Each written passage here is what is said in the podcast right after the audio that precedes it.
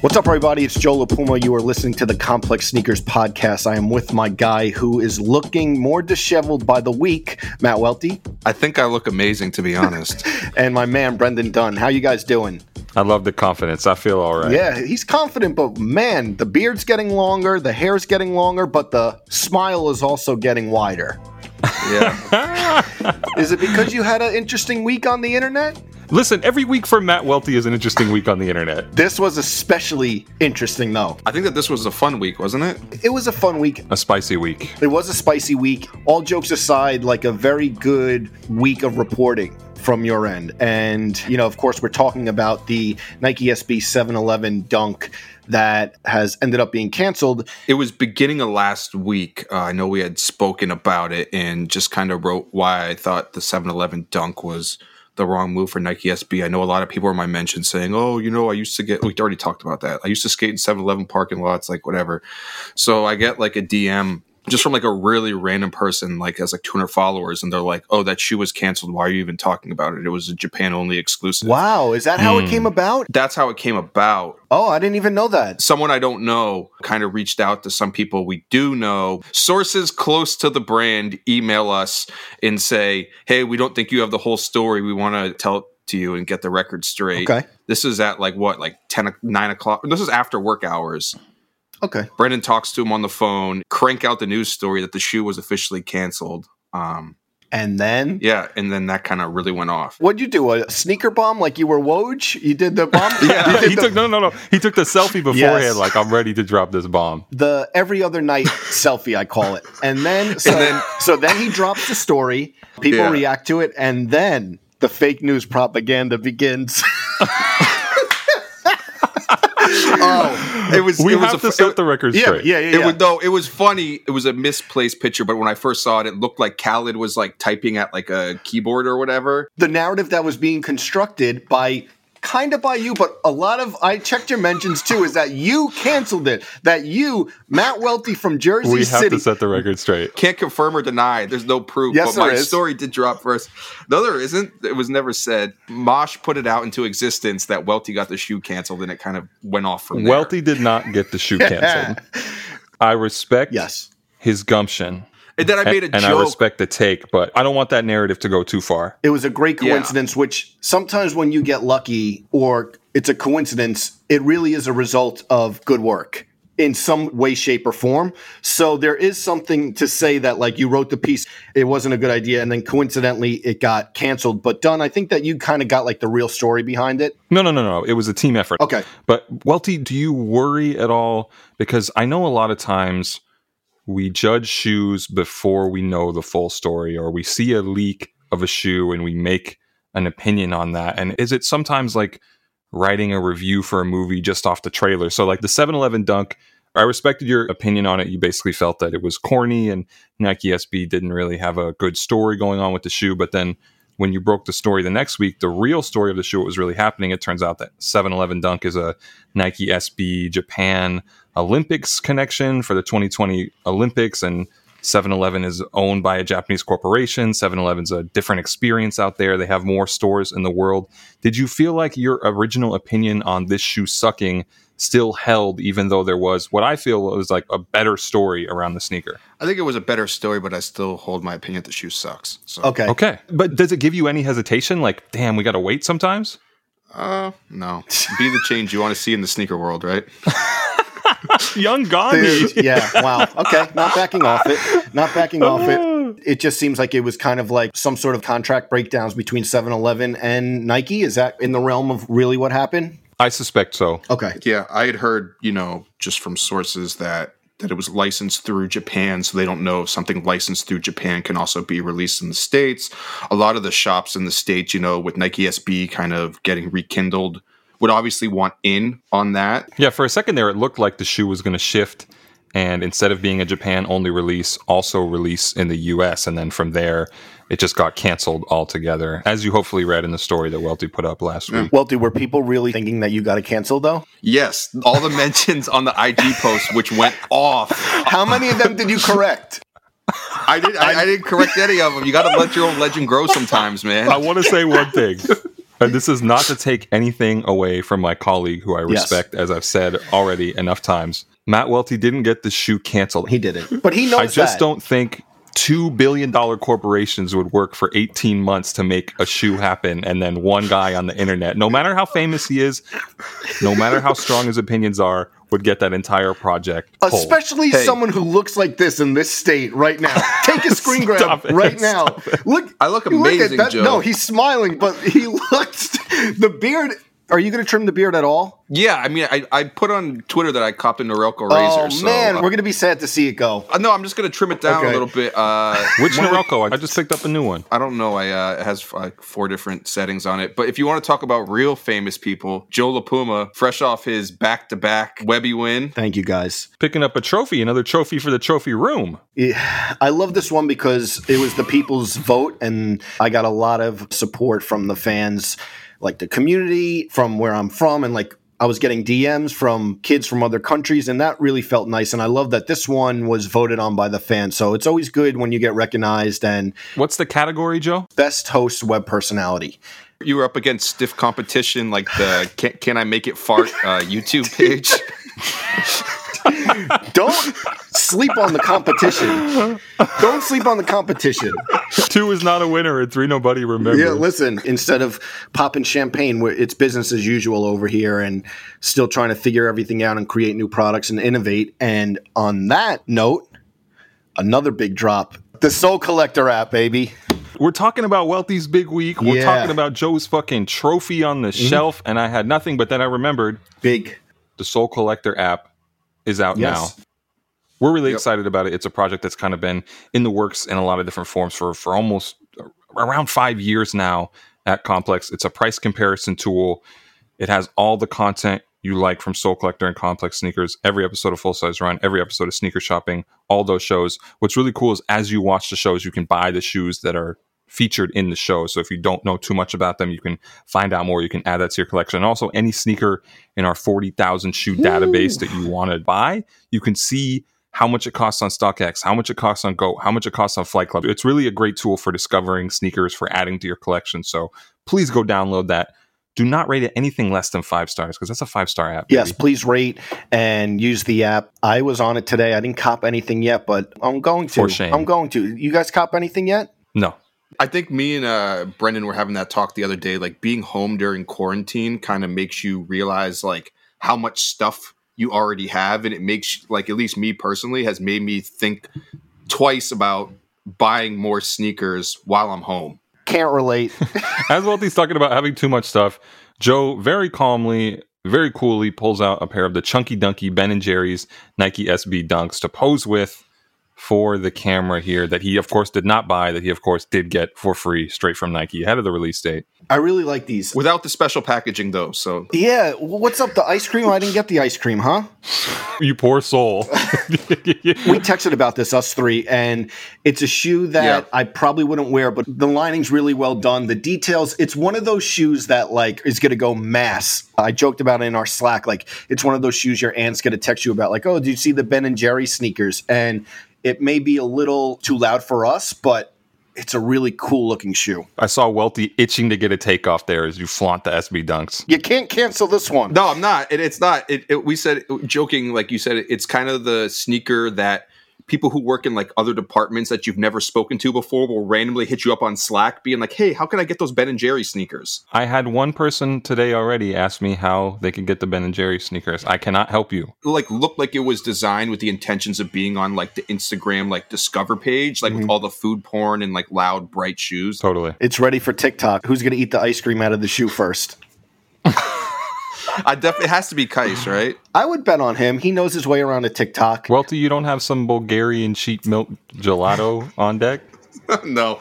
Isn't it kind of funny though that we've gone from like a point in sneaker culture where like five, six, seven, eight years ago it was like super corny to like people eating like Oreos out of the Oreo Jordan fives to at a point now like that Nike's creating the shoe that's like kind of just like ripe to like that's gonna be the Instagram viral post for it. It's like kind of come full circle. He found the take. He did. He did find it.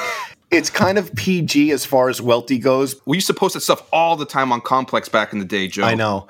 But the biggest reaction I've ever got from a sneaker that I just tweeted about, like a picture of. So You got 14,000 likes on your tweet or something yeah, like that? it's crazy.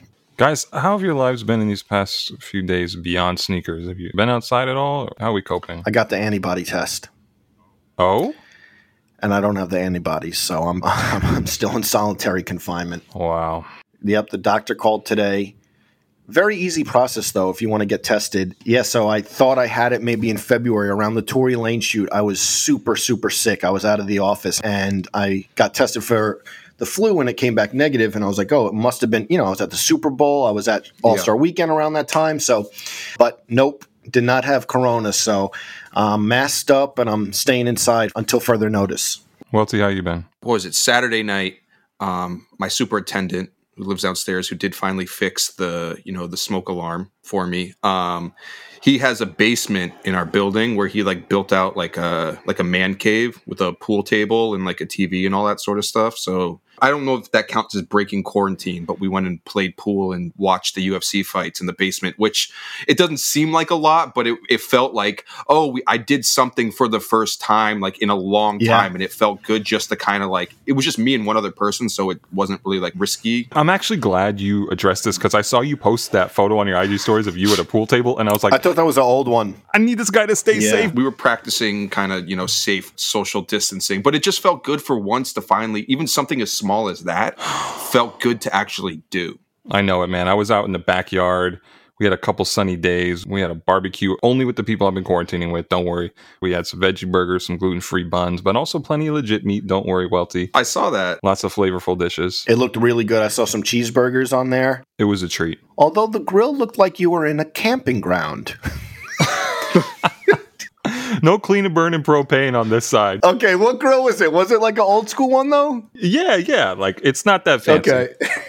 The burgers tasted all right. All right, so let's get to it. There's not a better time to have our guest on the podcast today. He owns Trophy Room Store, which he opened in 2016, a sneaker boutique that not only produces some of the most sought after Air Jordan collaborations, but also serves as a shrine to his family's achievement.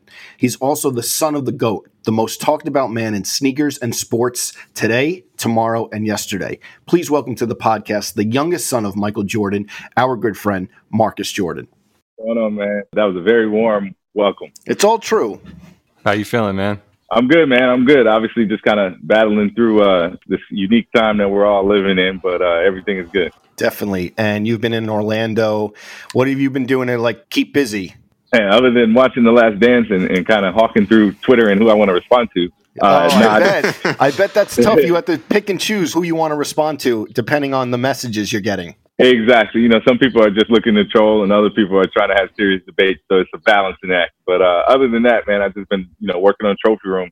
You know, we were in the middle of kind of getting our next door open, and you know, obviously all of that is kind of on pause with the uncertainty around the uh, virus. But uh, we're we're cooking online, and we've got a bunch of great releases coming for our online consumers, and then we're looking at different ways that we can kind of interact with them through this time. Uh, you know, as you guys know, we were kind of working on this breakfast club that uh, we wanted to kind of engage with the community with, and so we're looking at different ways that we can kind of do that virtually or uh, just kind of in the interim until we get this new space open. florida's open from the quarantine Yeah, so Florida, we're we're opening up phase by phase. I believe this week uh, the gyms are starting to open back up. I want to say we're retail and, and restaurants are around fifty percent capacity. So it's uh, it's opening up. I'm going to be watching from my house and Yeah. just kind of monitoring how things are going. But uh, we we're definitely open for business. That's for sure. Do you have an idea when Trophy Room as a physical store will be coming back? Um, yeah, so you know, all that's kind of up in the air right now. We're kind of estimating holiday 20, maybe potentially spring 21. Uh, just kind of Mhm. giving giving kind of some room. I've stopped putting hard dates out there just because everything has kind of been just getting pushed week after week after week, and so kind of getting tired of the letdown of uh, you know not hitting the mark. And so I, I've said, look, you know, we're not going to put a hard date. I've started to work on my hard date for my next retro, so I have a hard date around that. Uh, we'll see if the dates uh, coincide, but uh, you know, my goal is to get the store up and running ASAP. You've done a lot of press, obviously, in the past few weeks, but not super sneaker centric. Can you give us a little hint of what the next retro? what, what what we know you cook up special projects. Oh man, Any hints that you could give the listeners? man, I can't give anything away. It's still too early right now, but uh, Okay. it's uh, it's very rich in story. Mhm. It's something that Jordan Brand hasn't told. It's something that I feel like only Trophy Room can tell. Okay. Uh, and there's a lot of details in this one, man. It's a lot. It's a lot. So I, that's all I can say. I can't All give right. up too much. If I start talking about years and, and other stuff, Just just hold up hold up a number and we won't say anything. they can't see this. They can only hear us. He held up two hands. It was his two full hands. No, no, that's not a ten. That is Okay. not a ten. How good does it feel not to be messing with uh, Disney anymore? oh man, I mean, I wouldn't, I wouldn't describe it that way. There definitely were some challenges uh, operating there as kind of, you know, a mom and pop, and they are, uh, you know, definitely a corporate business model. And so, you know, I understand it. I think they're back open. Disney Springs is, even though that the theme parks aren't. And so, you know, I wish them well, but I'm also glad I'm, I'm not on property there.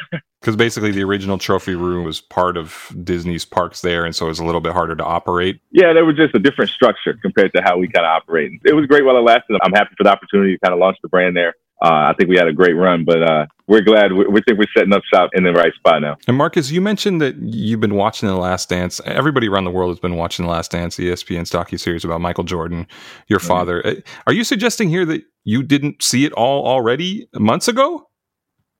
so I saw a lot of it months ago. I would say I saw one through eight, and then over the past maybe three or four weeks ago, I saw up to episode nine. And so I had seen Okay. most of it, but obviously, I, I'm sure you guys know that there were some leaks that happened, and uh, they wanted to keep episodes nine and ten really close to the vest. And so I hadn't seen ten. I didn't know how you know our interview was going to be used or anything like that. So I watched ten live with everybody. That's why I wasn't I wasn't as active on my Twitter on Sunday because I was kind of taking it in with everybody else.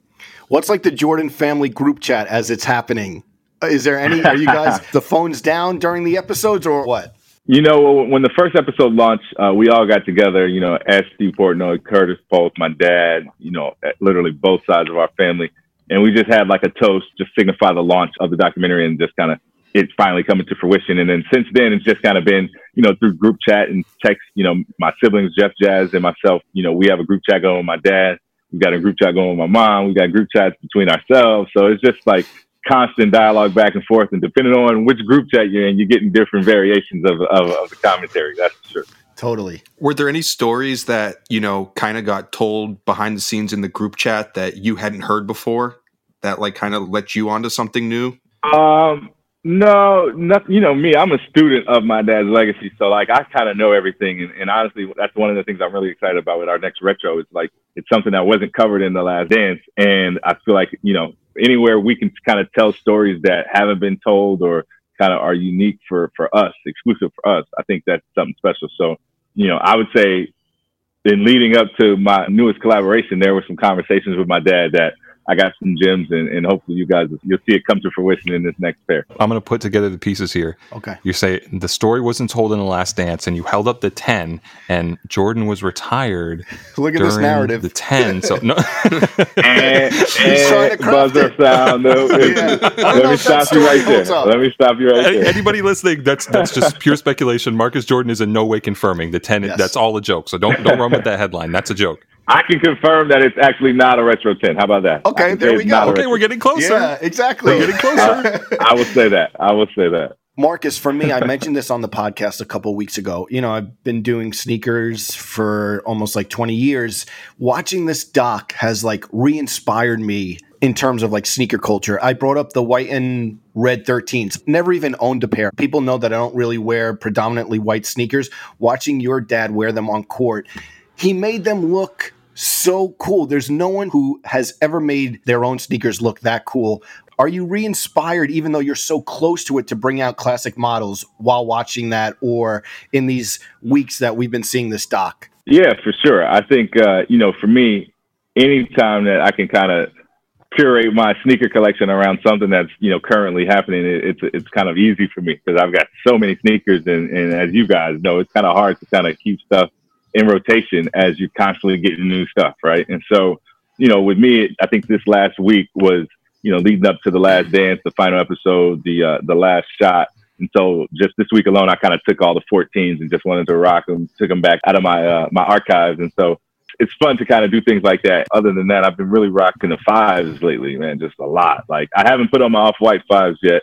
They're actually over here, but I've been just going in the archives and just digging out fives. And so anytime you get a chance to kind of go into the collection is, is always a, a plus. Are you actually dressing up to watch the episodes? Yeah, so I saw people wearing jerseys and all the different stuff. I didn't take it that far. I didn't put my dad's warm up on or anything like that. But like, you know, I, I was wearing different authentic shorts, you know, Mitchell and Ness shorts from throughout those years. And I think even yesterday I had on the Bulls Jazz just Don shorts. And so, you know, I've been kind of representing that way and wearing vintage 90s t-shirts I've been participating that way. What's the rarest thing that you have from your dad in your personal collection, like any game worn shoes? Because we saw, you know, the Air Jordan ones signed by him went for five hundred sixty thousand dollars. Like, do you have any stuff like yeah. that just sitting in your closet? Well, yeah. So at Trophy Room, you know, we had the Chicago Off White that Virgil gifted to my dad. I was at my dad's house and I was like, Dad, come on, you got to have something that I, I'm spicing up the store. You know, I want to put something on display. And you got to have something. So he was going through you know, different PEs and different OGs that he has. And he came across the Chicago Off Whites and he was like, uh, yeah, I just got these and blah, blah, blah, blah. And he, you know, he knew what they were, but he didn't really know. It's all like that. No, I need those. I'm putting those in the store, blah, blah, blah, blah. he was like, all right, you want them, you can take them. And he didn't even really know what he was giving me. And so, you know, everybody that got a chance to come through our old store, they definitely saw those. Other than that, you know, we've got a pair of uh, 1.5s that are OG that are literally from 1984 that was in the store literally crumbling. The box has GB on it instead of the UK for Great Britain. You know, honestly, this week I was, you know, my mom just moved from her place in Chicago to be closer to my nephew. My sister had a baby. And so um, she sent a box of basketballs to me and she was like, Marcus, I came across this box of basketballs while you were, you know, playing at high school. I wanted to send them to you. So I was in the warehouse the other day and I'm looking for something. I was actually there grabbing some 14s because I knew I wanted to wear them.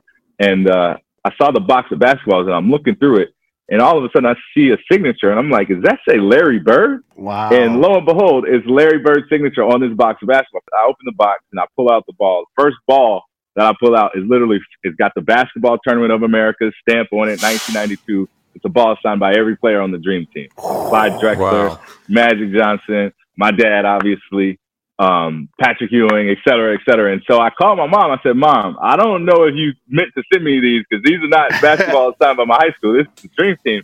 And so I literally saw that ball. I put it back in the box, and I'm like, hold on, wait, I got to be in the right state of mind because there's about eight to ten other basketballs in there, and I want to definitely figure out what those balls are, who, where they're from, the years, the teams, et cetera, before I give them back to my dad. I, I think that'd be a, a good surprise for him. Uh, what do you get the guy that has everything? I'm sure he'd definitely love to have that basketball back. What about like all the old jackets and stuff, like the Bulls stuff? Any of that still lying around? That stuff, even when they would capture him walking from the plane to the arena or out of his car to the arena, all those fits were fire. Oh yeah, I think you know, obviously, like you're talking like the Jeff Hamilton varsity jackets exactly. and all that stuff. So my dad, he still has a lot of that stuff. He's got, you know, go through his house. He's got a, a nice shrine of a lot of framed, authentic jerseys. I think he's even got a pair of OG game worn sixes from the finals in '91, and it says for my sons, Jeffrey and Marcus, 1991 championship. That's signed there. And so I think I, I don't even know how it's in his cigar room.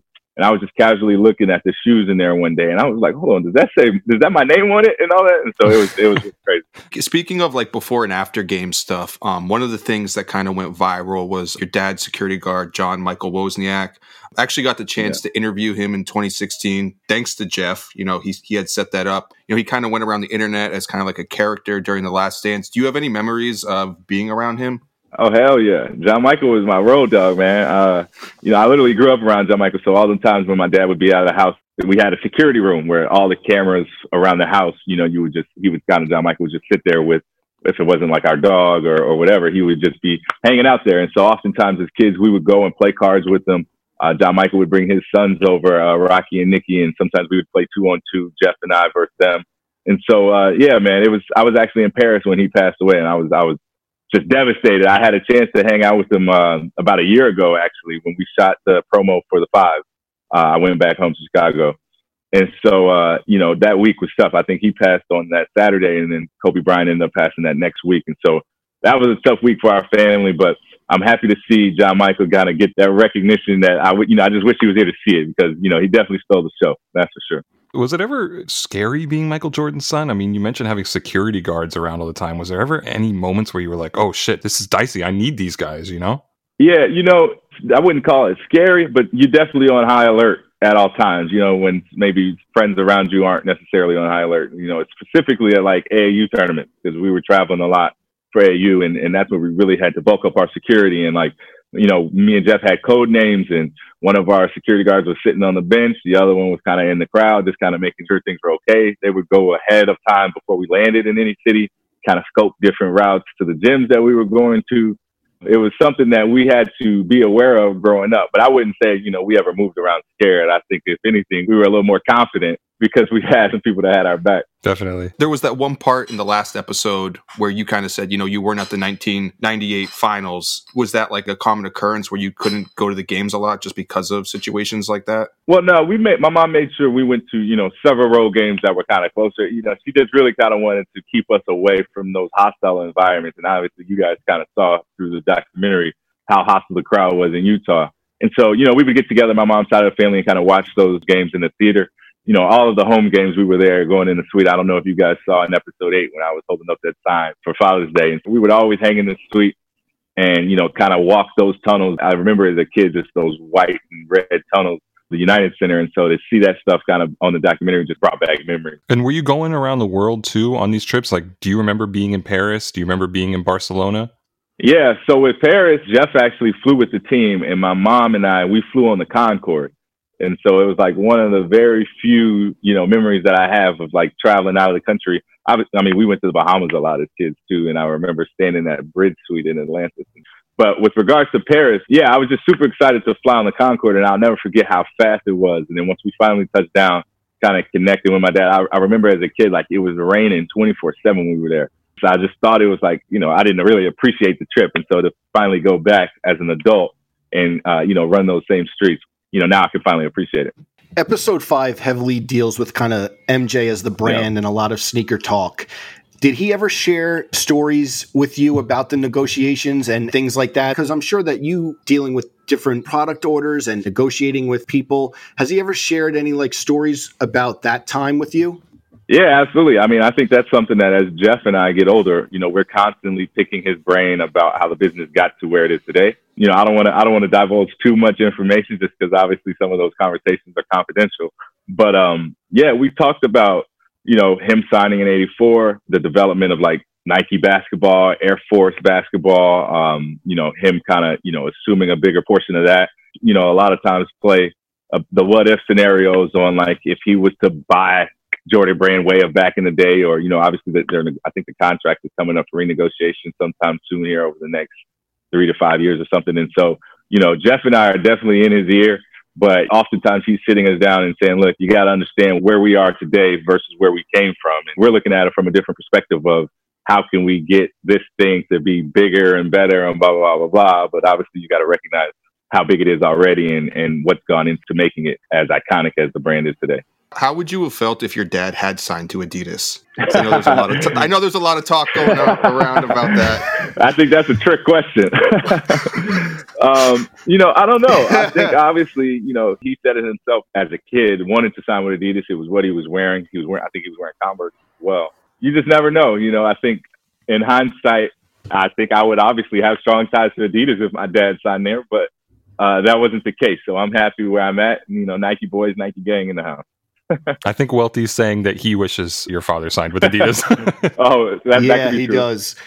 MJ wasn't going to be in any specials though, my man. Hey, they should have they should have matched the deal. If they would have gave him his own shoe, you never know. The three was something that really stuck out to him when Tinker showed him that. Did he ever tell you that story? Because even on sneaker shopping, I bring it up that Tinker showed him the Jordan 3 in a parking lot and he was like blown away yeah. by it. How true is that? I haven't specifically talked to him about that. I mean, we've had several conversations just about like, you know, what okay. the process was like in creating a sneaker with Tinker, you know, but as I've kind of picked his brain on mm-hmm. what you know, I don't want I don't I don't want to say what we're allowed to collaborate on, but uh, you know, when it comes to trophy room, it's like you know, I obviously want to work with every model that I can. And, you know, there are lines that I got to operate within. And so, you know, even in talking to him, sometimes he says, you know, the three or the 11 are off limits. And so with you even bringing up the three, you know, I know that that's something that very close to his heart and, and that goes along with the 11. And then obviously the one, just because he's constantly wearing those ones. And so, you know, I'd love to get that story and maybe that's something that, you know, Trophy Room could tell one of these days. Do you remember when the 11 first came out? Me? Nah, man, I was so little. Uh, I was born in '90, so that that would have been '96, man. I, you know, I wasn't lining up for sneaker launches back then. so, or So maybe ever. Yeah. I just think it's an interesting period because Space Jam was happening too. I, I know you weren't in the movie. Were you around the movie when it was happening? Yeah, so we were on set all the time, and so it was crazy as a kid to kind of really understand that these cartoon characters weren't real cartoon characters. You know, you're looking at people in green spandex and, and a big green screen, and so you know that was a shock as a kid. But you know, it was fun on set just because you know you're getting to see all the different, you know, what goes on behind the scenes, and then obviously my dad had the had the Jordan Dome there, so you know, as kids, whenever we would visit, you know, we were making sure that we got shots up and just kind of messing around with with the crew and stuff. So it was fun. I, you know, I obviously wanted to be in it, but my mom wanted to keep us a little more low profile. There's a lot of talk too around, you know, Team Jordans within the last dance. You know, BJ Armstrong played against your dad in the Jumpman Pros. I think in the last episode, your dad's wearing, I think he says it's the Jumpman boss, and he's like, Hey, take the camera off my shoes. Don't show it to him. Like, Right. wh- what's what's your feeling always been around Team Jordans? I know that it's always like a touchy subject when it comes to Jordan collectors, or do you, do you view them differently as part of your your dad's legacy or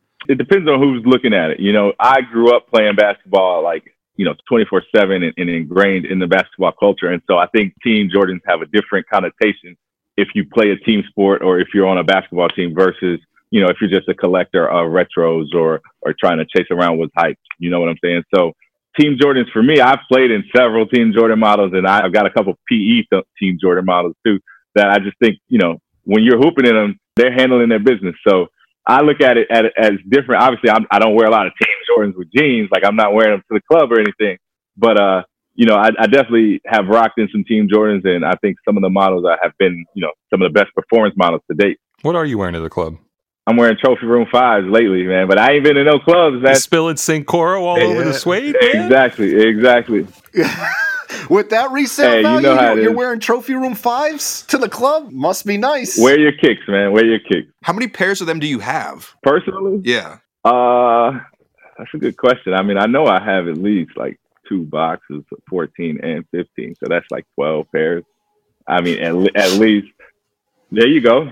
I have to thank you. You laced me. I Oh, yeah. appreciate it. You know, I thanked you once, Of but course, I see that. Joe pulling out his pair on camera. if I was to take you guys upstairs, I've got like three pairs that are just uh, different laces because, like, I instead of lacing them, I just like I'd rather just put the sail laces and the blue laces and the orange laces and just you know grab those kicks. such a good shoe. Another Tinker Hatfield model. Do you have a relationship with Tinker at all? I'm cordial with Tinker. I, it's not like we talk all the time, but uh, you know, whenever I see him, I make sure I say hello to him. I've seen him at my dad's house several times. Just me going there to uh, meet on trophy room stuff, and then they'll be there maybe pitching. I think at the time it was like the 30 or the 31 or something like that. And so, you know, it's an honor to kind of be in those rooms where they're pitching to my dad, and I'm kind of a fly on the wall. And uh, you know, it's it's uh, you know, I think Mark Smith also kind of has been a close friend of mine, and just with the trophy room stuff, he helped design our logo. He's uh he, he did I don't know if you guys saw like the wood column that was in our in our old space, but it had a whole bunch of my dad's like DNA and retro DNA that kind of spoke and told us. Uh, we call it the Treehouse of Jordan or the Tree of Jordan, and so it just had all these different moments uh, that that spoke to my dad's legacy. And so Smitty and, and Tinker, they definitely kind of are inspiration for us and kind of what we do and, and, and look to recreate kind of the stories that we tell with trophy What's been the most challenging thing for you for running a sneaker store? Uh, I would say for me right now, it's definitely the you know operating in this virus uncertainty. You know, uh, right now there's like just a lot of unknown in terms of what the consumer mindset is going to be in terms of uh, you know going back to stores and how that impact releases and launches. You know, at us at Trophy Room, we like to do first come first serve whenever we can, and you know I don't know how that model is going to work right now with you know with the virus and not being able to queue uh, over X amount of people. So um, I think that's probably the toughest. This is definitely the toughest time. And then, you know, we had some challenges uh, at our first location just in terms of, you know, trying to grow at a rate we wanted to. I don't think we could have given the model we had there. And so I'm happy and excited to kind of get a chance to reset. And, you know, I think with the strategy that we're looking to implement with the new space, plus the introduction of a lot of these new streetwear vendors and, and obviously the Breakfast Club, I'm excited to kind of, once all of this settles down, get our feet back on the ground and, and start interacting with the community. Once you drop these Jordan 10s.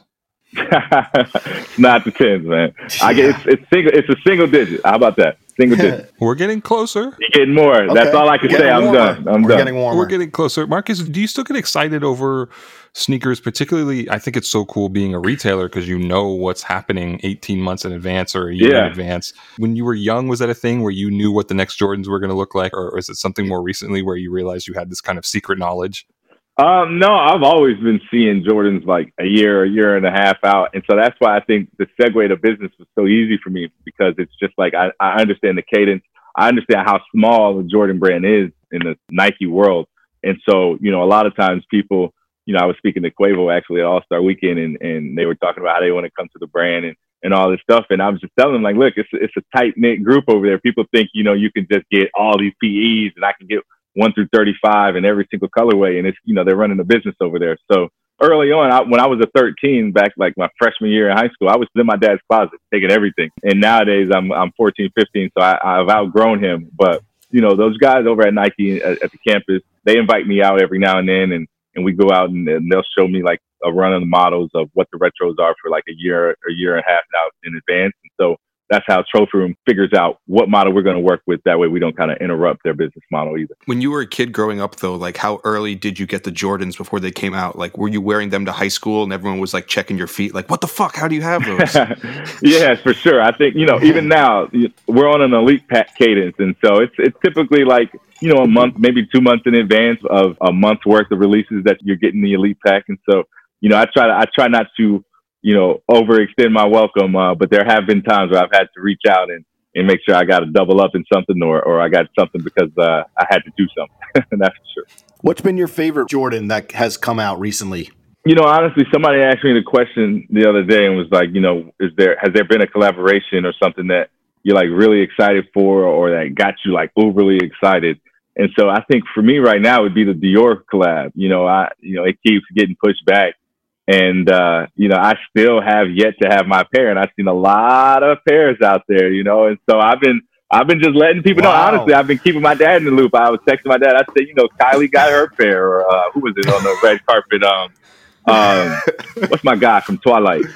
Ro- uh, uh, Robert Robert Pattinson. Yeah, I was Robert like, Pattinson. yo, Robert Pattinson, Robert got his pair. I was like, I was in everybody's ear that day. So, so they're on, they're on notice. They're on notice. That's for sure.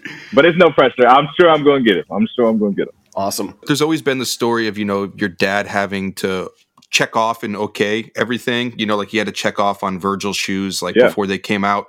Sure. So he has, I'm assuming he has to check off on your shoes before they come out. What's it like showing your dad your collaboration and then getting his opinion saying whether it can drop or not? Has yeah. he told you no? He cripples up the paper and throws it away.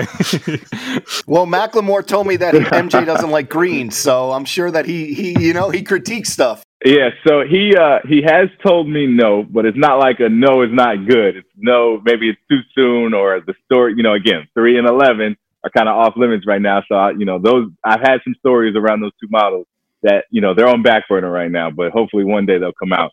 Um, but no, man, you know, for us, it's different because I try to collaborate with authentic stories that tie back to his legacy in some way or another.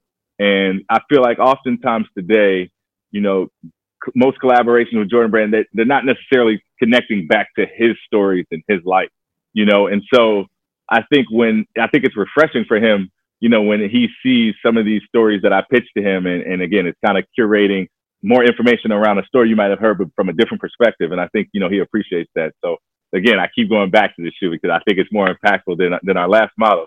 But this shoe was a battle for me to get approved. And, you know, my dad was one of the people that actually went to bat for me to say, yeah, I know what, what we've done in the past, but you know we might need to make an exception here. Michael Jordan going to bat doesn't always work out, though, right?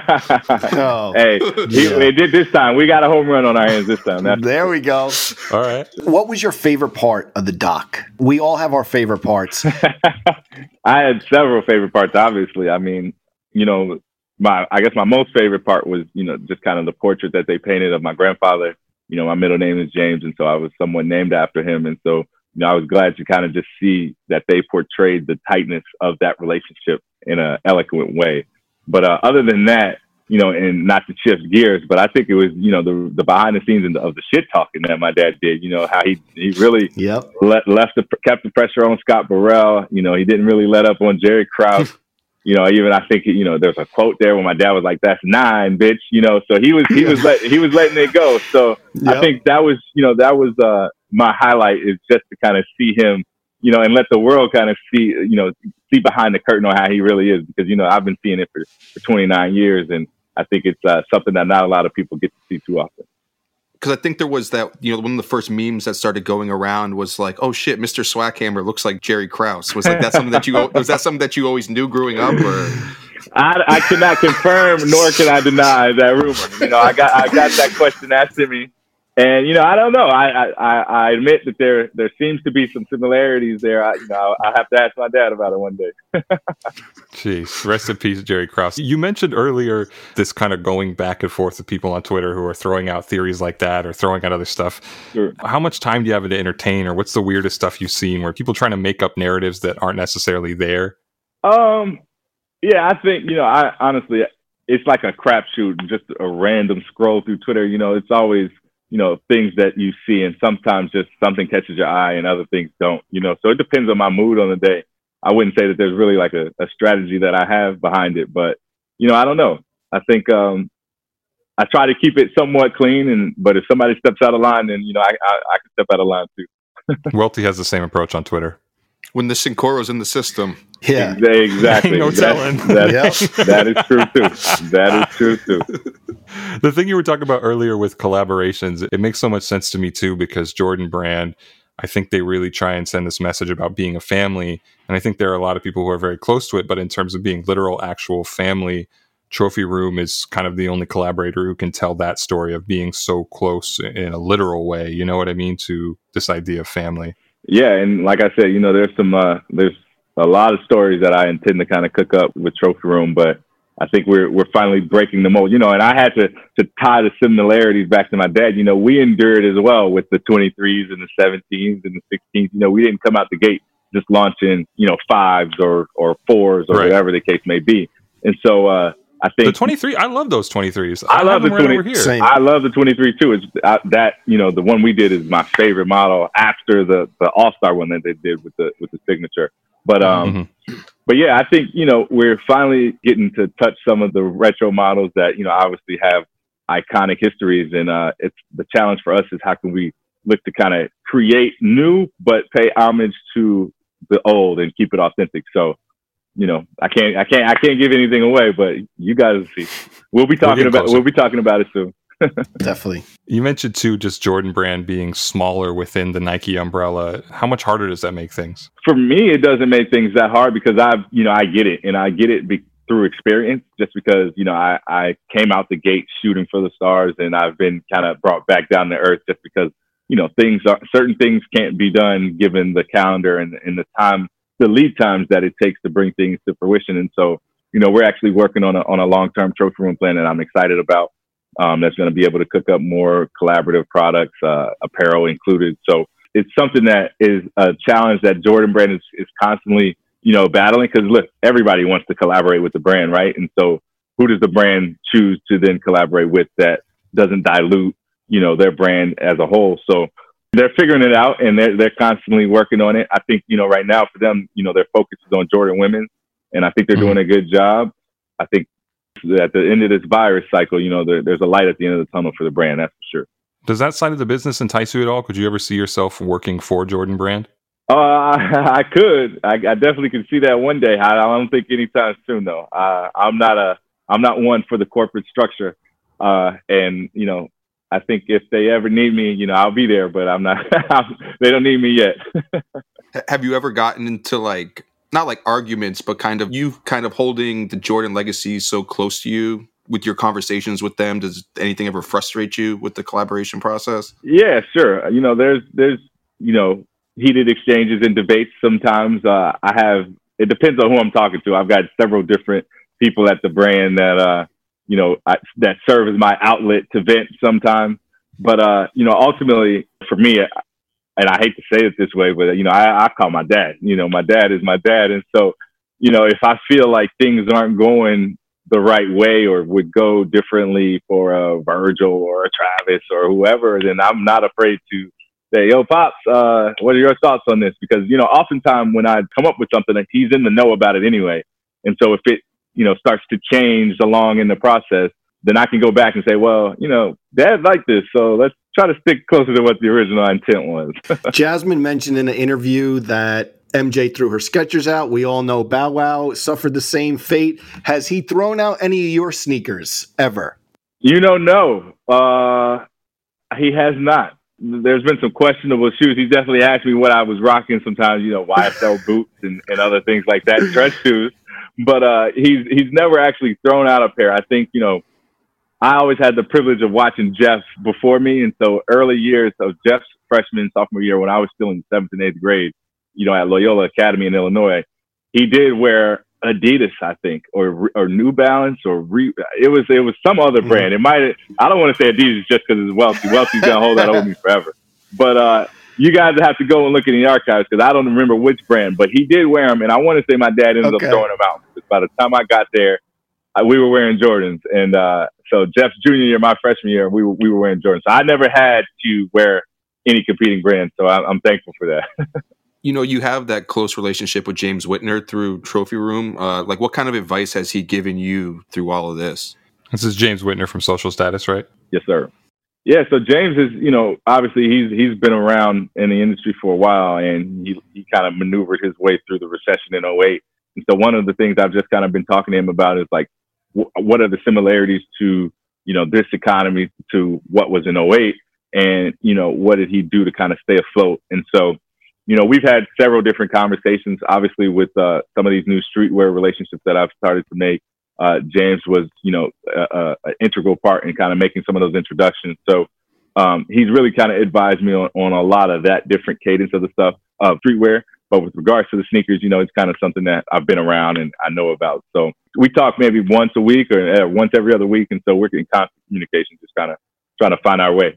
When was the last time you got to see all your sneaker people? Because I kind of miss being like physically around the people that I know in the sneaker world. You know what I mean? Now that we're yeah. in coronavirus times. Man, it's been a while. I think the last time that I've seen like just the community was probably like All Star mm-hmm. Weekend in Chicago. You know, it's crazy. I was traveling a lot, man, this year, and so I was wondering like how if I had the virus or not. Because I went to Paris in January. I went to Chicago for All Star. I went to New Orleans for Mardi Gras right after All Star. I went to Portland. So like I, I was traveling and thank God I never got sick. I didn't have any symptoms.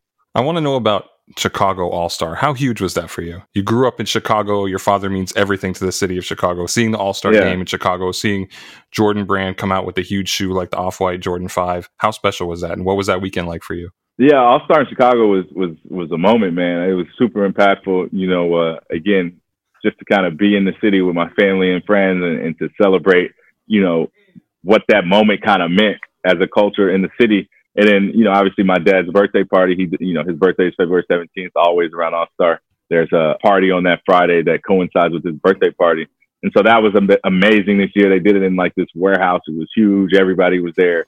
Uh, everybody's using me as a facilitator to try to get into the VIP section because they don't have his number. They got my number, so I had to make sure my who, who was asking who's asking you to get in? oh, in? man, everybody. I can't. I'm not gonna put anybody on blast right now. But if you if you name them, they were hitting me, man. It was crazy. But uh, it got to a point one time where security was like, "Hey, Marcus." Security looked at me and was like, "Marcus, look, it's getting it's getting out of hand." I was like, "All right, all right, all right." I said, "I'm done. I'm done." Has there ever been anyone that you were like starstruck though that you saw at the birthday party? That I was starstruck to see? Yeah. Um, no, I wasn't. I wasn't really starstruck, but I had a conversation with Chris Tucker that was really, really funny. Um, but uh, no, I wasn't really starstruck. But it's it's funny to just to kind of see if you're in my dad's section. It's interesting to see who comes through that area. Uh, one of the people I was looking for this that I've seen in the past was Stephen A. Smith. I didn't get a chance to see him this year, uh, so I wonder if he was there. I'm sure he was. Marcus, once I was at one of those parties in New Orleans for All Star Weekend, and I, I didn't have too much to drink, but I definitely had a few drinks in me. And I asked Charles Oakley for a photo, and I had a hoodie on, and I put like my hood on, like you know, the music's blasting, you have a few drinks in you, and like I put my hood on to take a picture with Oakley, and Oakley just took the hoodie and took the hood down and was like, "Take the hood off before you take the picture." So, so I'll tell you a funny story about me and Oka at uh, this Chicago All Star. Actually, so we're at our party that we did uh, my brother and, and my sister and I, we kind of threw a party with the Players Tribune. And it's, you know, it's a packed venue. It's mm-hmm. a packed night. This is Thursday All-Star weekend. And so we had a, you know, a, a table in our corner in the section. And uh, it was probably too small for all the family and friends that we had there. But in walks, I think it was Allen Iverson, maybe Trae Young with them. There was, you know, they're at the table next to us. So the security guard uh, just keeps bumping through us, right? So it's getting so crowded that you can't really move. And so instead of walking through AI and Trae Young's area, he kept walking through our area, mm-hmm. probably not knowing who my family members are, whatever, blah, blah, blah, not recognizing us, right? And so it got to the point where he was like physically starting to move people. And so, I, you know, I, I don't want to give away the details of the argument, but I, we got into it and I exchanged word with the security guard. And he told me, you know, you can't say anything to me unless you're so and so that was organizing the party. And so I said, so and so, and I know the owners, the owners of the venue. So I said, hold on, stay right here. I'm gonna go grab the owner. And so I grab the owner and uh, I go back to the security guards, not nowhere to be found. Right. So I said, listen, I'm not gonna walk you around the club with me tonight.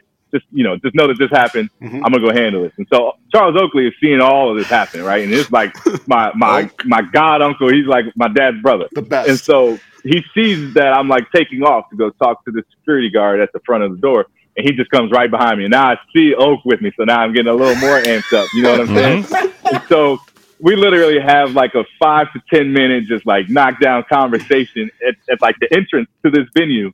And uh, you know, after that, the guy apologized. He didn't know, you know, obviously what the situation was, but uh, he was super apologetic, nice guy the rest mm-hmm. of the night. But I had to, you know, let him know, like, hey, bro, you could go both ways. Yeah. You don't have to keep coming our way, you know. Did you crack a bottle of Cincoro over his head?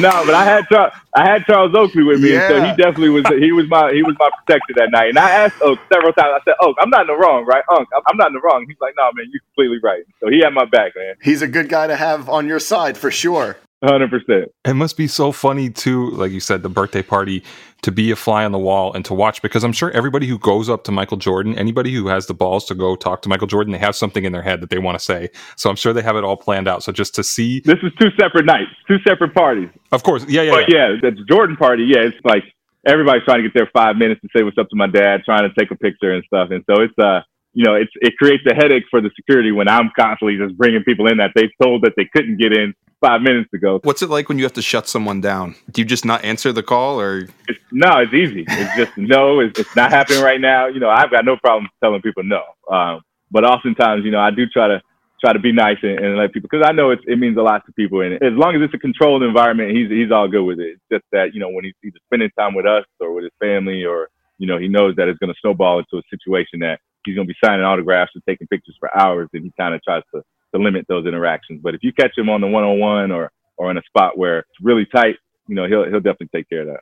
Marcus, what other sneakers are you excited about right now? Every time on the podcast, it seems like Nike SB comes up and like the new Dunks reemergence. What are you feeling besides Jordans? Yeah, so uh, you know our Nike assortment is starting to cook up a little bit. Mm-hmm. We're starting to re-engage with the Nike side, and so we've got a, a collection of some Dunks. We just dropped some Air Max 90s. Actually, sold our first pair of LeBrons so I was watching the comment section trying to see what people were going to say. There was a warm reaction. you know, they sold out, so it was all good. I try to tell people, you know, we're all Nike family, we're all yeah. Nike gang. There's no animosity there. And so I was glad to see that, man. But uh, Nike and Team Jordan both have a lot in store for the culture. And so I'm excited to see, you know, on the Nike side, what uh, I know they got a lot of different collaborations that they're cooking up. I can't really say because they don't like when you, you know, tease stuff more than a week in advance. But there's some heat that's going to have some people you know, whether it's queuing up on a sneakers drop or doing a raffle at your local boutique, you're definitely going to be interacting. Would Trophy Room ever do a collaboration outside of Jordan? Absolutely, hundred percent. And we have. I mean, we've done we've done a Bape collaboration. Uh, we've collaborated with you know Upper Deck, obviously on a memorabilia piece. And so, uh, you know, we're always open to kind of collaborate with different brands. Well, we know you have limited time. It's a very, very busy week and few weeks for your family. So we can't thank you enough for taking the time. And we'll definitely be looking out for what's next for Trophy Room. And Marcus, always a good time to chop it up. Appreciate it. Thanks for having me. Like I said, man, I keep y'all posted on that next pair. It's not a 10. You know where to find us, man. Thank you so much. Always, man. You guys take it easy. Take care. Peace. Thank you, Marcus. Appreciate it, man. Our producer is Shiva Bayet. Sound engineering done by Kyle Garvey. Special thanks to Dave Matthews and Jennifer Stewart. The Complex Sneakers Podcast is part of the Complex Podcast Network.